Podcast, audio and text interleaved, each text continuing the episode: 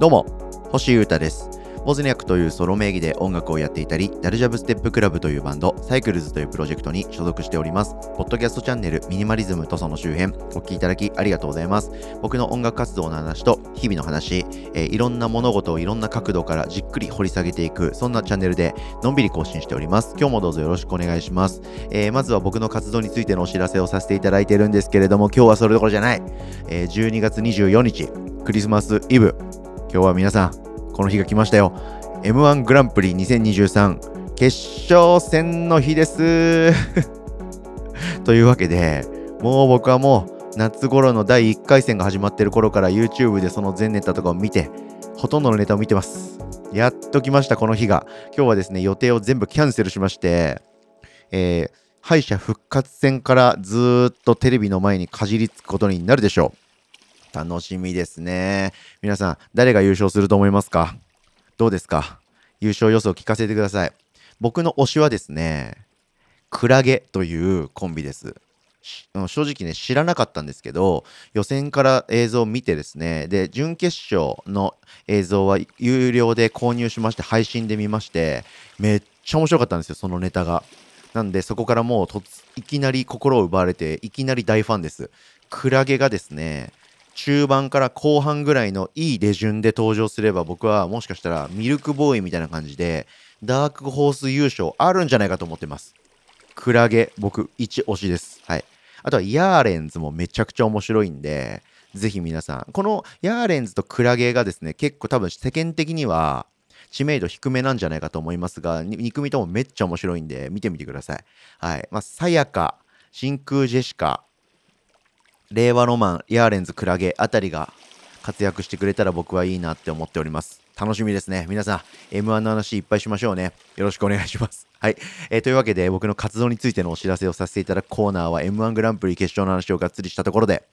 まあ、ちょっとそれに今日は関係あるんですけれども、えー、2023年のいろんなベストを決める回ということで、今日はラジオ編行ってみたいと思っております。はい。いろんなラジオを聞いてるんですけれども、今年はね、振り返るとほとんどがお笑い芸人さんのラジオ番組を聞いてることが多かったです。うん。まあなんで今日は M1 の決勝の日ですし、タイミングもいいかなということで、今日はその話をがっつりさせていただきます。星歌的2023年ベストラジオ編ということで。えー、でですね、まずは大前提としまして、えー、バナナマンのバナナムーンと、バナナムーンゴールドか今は、と、囲碁将棋の、えー、情熱スリーポイント。この2番組はもう殿堂入りとさせてください。そのことばっか話してると、まあ、このエピソードとして面白くないと思いますんで、もう僕がバナナマンと囲碁将棋が好きだってことはみんな知ってると思いますんで、えー、聞いてみ、あのー、まずそれを言っときたかったです。なので逆に言うと、僕のことこれチェックしてくれてて、バナナマンのバナナムーンを聞いたことない、囲碁将棋の情熱スリーポイントって何っていう方は、まずそれ聞けば間違いないと思いますんで、ぜひ聞いてみてください。特に囲碁将棋の情熱スリーポイントですね。お笑い指数高すぎるんで、とにかく笑いたいと いう方は聞いてみてください。ぜひチェックよろしくお願いします。さあ、その上で、え今年特にこれ良かったなと思った番組3つ、またね、3選という感じで紹介させていただきます。えー、まずはですね、その今年の M1 グランプリにも出場する、決勝にも出場するんですけれども、まあ今もう大人気ですね。あ関西から東京に来て、初年度でぶちかましている、マユリカというコンビがいるんですけど、そのマユリカがやっているですね、うなゲロリンという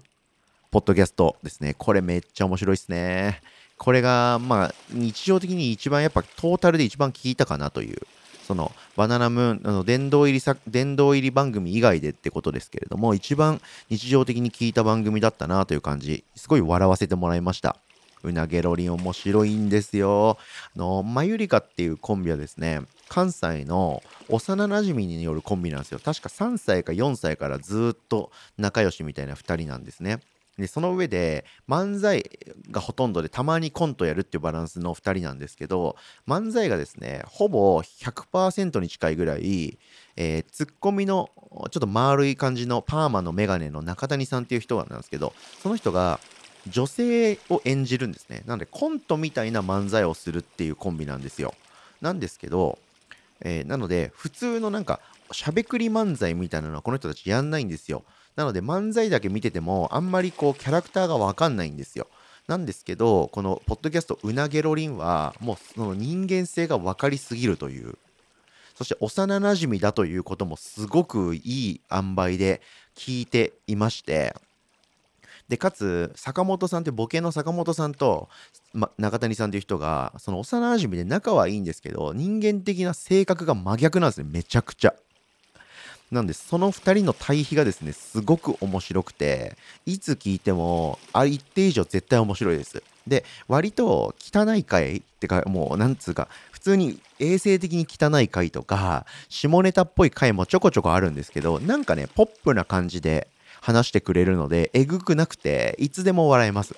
でなんか流れで聞いてると面白いストーリーっぽいこともあるし単発で聞ける単純に面白い日々のこととかもたくさん話してくれるんで情報とか全くないですけど緩くてゲラゲラ適当に笑えるということでえうなげろりんが一番効いたかもなということで非常におすすめでした。はい、まずは第1戦、えマユリカのうなげろりんでした。はい、続きまして、あ、で、このうなげろりんはですね、ポッドキャストサービスでどこでも聞けるんで、Spotify とか Apple Podcast とか、このポッドキャストっていうものを再生できるアプリを持ってる方だったら誰でも無料で全エピソード聞けるんで全部聞いてみてください。僕のおすすめはひよっこ DJ というエピソードと、えー、もっと下ですってエピソードとカニチューンっていうエピソードが激おすすめです。ぜひチェックしてみてください。はい、続きまして、えー、ドクター・ハインリッヒのジェネラル・アース・レディオっていう番組です。はい、これはですね、一変して結構コアな場所でしか聞けませんで、えー、お笑い芸人さんのラジオ番組しかないっていうアプリがありまして、これがゲラっていうんですけど、このアプリをダウンロードすることで、直近2、3ヶ月分ぐらいのエピソードが聞けるようになっております。無料です。これチェックしてください。はい、ドクター・ハインリヒというですね、関西にいる双子の女性漫才師なんですけど、僕このお二人の激ファンでして、なんでかっていうとめっちゃ面白いからですね。非常に面白い。なんか文学的で、かつ哲学的というか、なんかね、言葉を聞いてて、すごい気持ちが良いという、本を読んでるかのような、なんか美しい日本語による漫才という感じで、聞いてて楽しいです。あの漫才自体もすごく不思議で、えー、シネマティックな漫才が多いんで、ぜひ YouTube にね、いくつかネタ載ってますんで、チェックしてみていただきたいんですけれども、その2人がですねいろんなこと喋ったりコーナーがあったりするっていう番組です。去年ぐらいかなかな始まった番組で最初の方はちょっと正直あんま面白くないなっていうかお二人は面白いんですけど届くテーマメールとかのそのハガキ職人がつまんなかったんでそれいいから2人のフリートークずっと聞いてたいなって感じだったんですけどだんだん来るメールとかが面白くなってきてであとそれに対するお二人の対応とかもだんだん慣れてきたのか面白くなってきてどんどん面白くなってきてるなという感じがします。はい、ドクター・ハインリッヒの2人は、まあ、女性ですし関西の人ですし双子なんでなかなか特殊な感じなんですけど一切それを出すことなく人間が2人いて喋ってるという感じがですね、まあ、今の昨今のこの時代のこのジェンダーの感じとかそういうものにすごくフィットしてるというか新しいこの風の時代を生きる人間として素晴らしいという感じがしまして気も引いててですねすごく気持ちがいいです。誰のこともこう悪く言わずよく言わずそのまんまで喋るっていう感じがすごくいいので、ぜひこれもチェックしてみてはいかがでしょうか。ドクター・ハインリッヒのジェネラル・アース・レディオですね。はい、これはゲラっていうアプリをインストールして聞くことができます。皆さん、今すぐダウンロードしてください。そうするとですね、必然的にえー、同じゲラのアプリの中でやっている囲碁将棋の情熱スリーポイントにもたどり着くと思いますので、えー、この僕のこのチャンネルミニマリズムとその周辺と、